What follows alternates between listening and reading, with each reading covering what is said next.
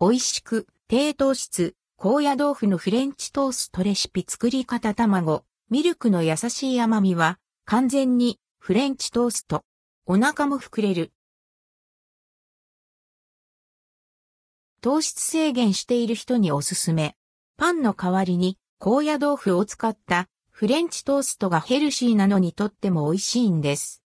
高野豆腐のフレンチトーストレシピ。材料用意するものはこちら。高野豆腐2枚牛乳、計 200cc、100cc ずつ使います砂糖小さじ1卵1個、バター適量。お好みでトッピング用の黒蜜や粉糖を用意しても OK。作り方高野豆腐と牛乳 100cc を耐熱ボウルに入れ、ラップをかけて電子レンジ 500W で1分ほど加熱。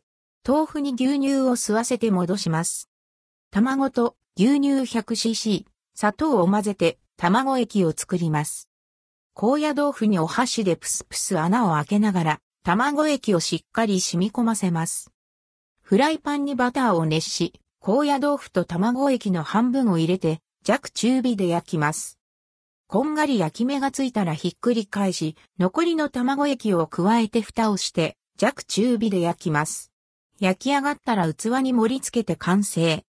高野豆腐のフレンチトースト味は美味しい。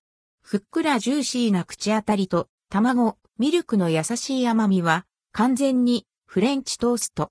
ですが、噛むほどに大豆の香ばしい味がふわりと広がります。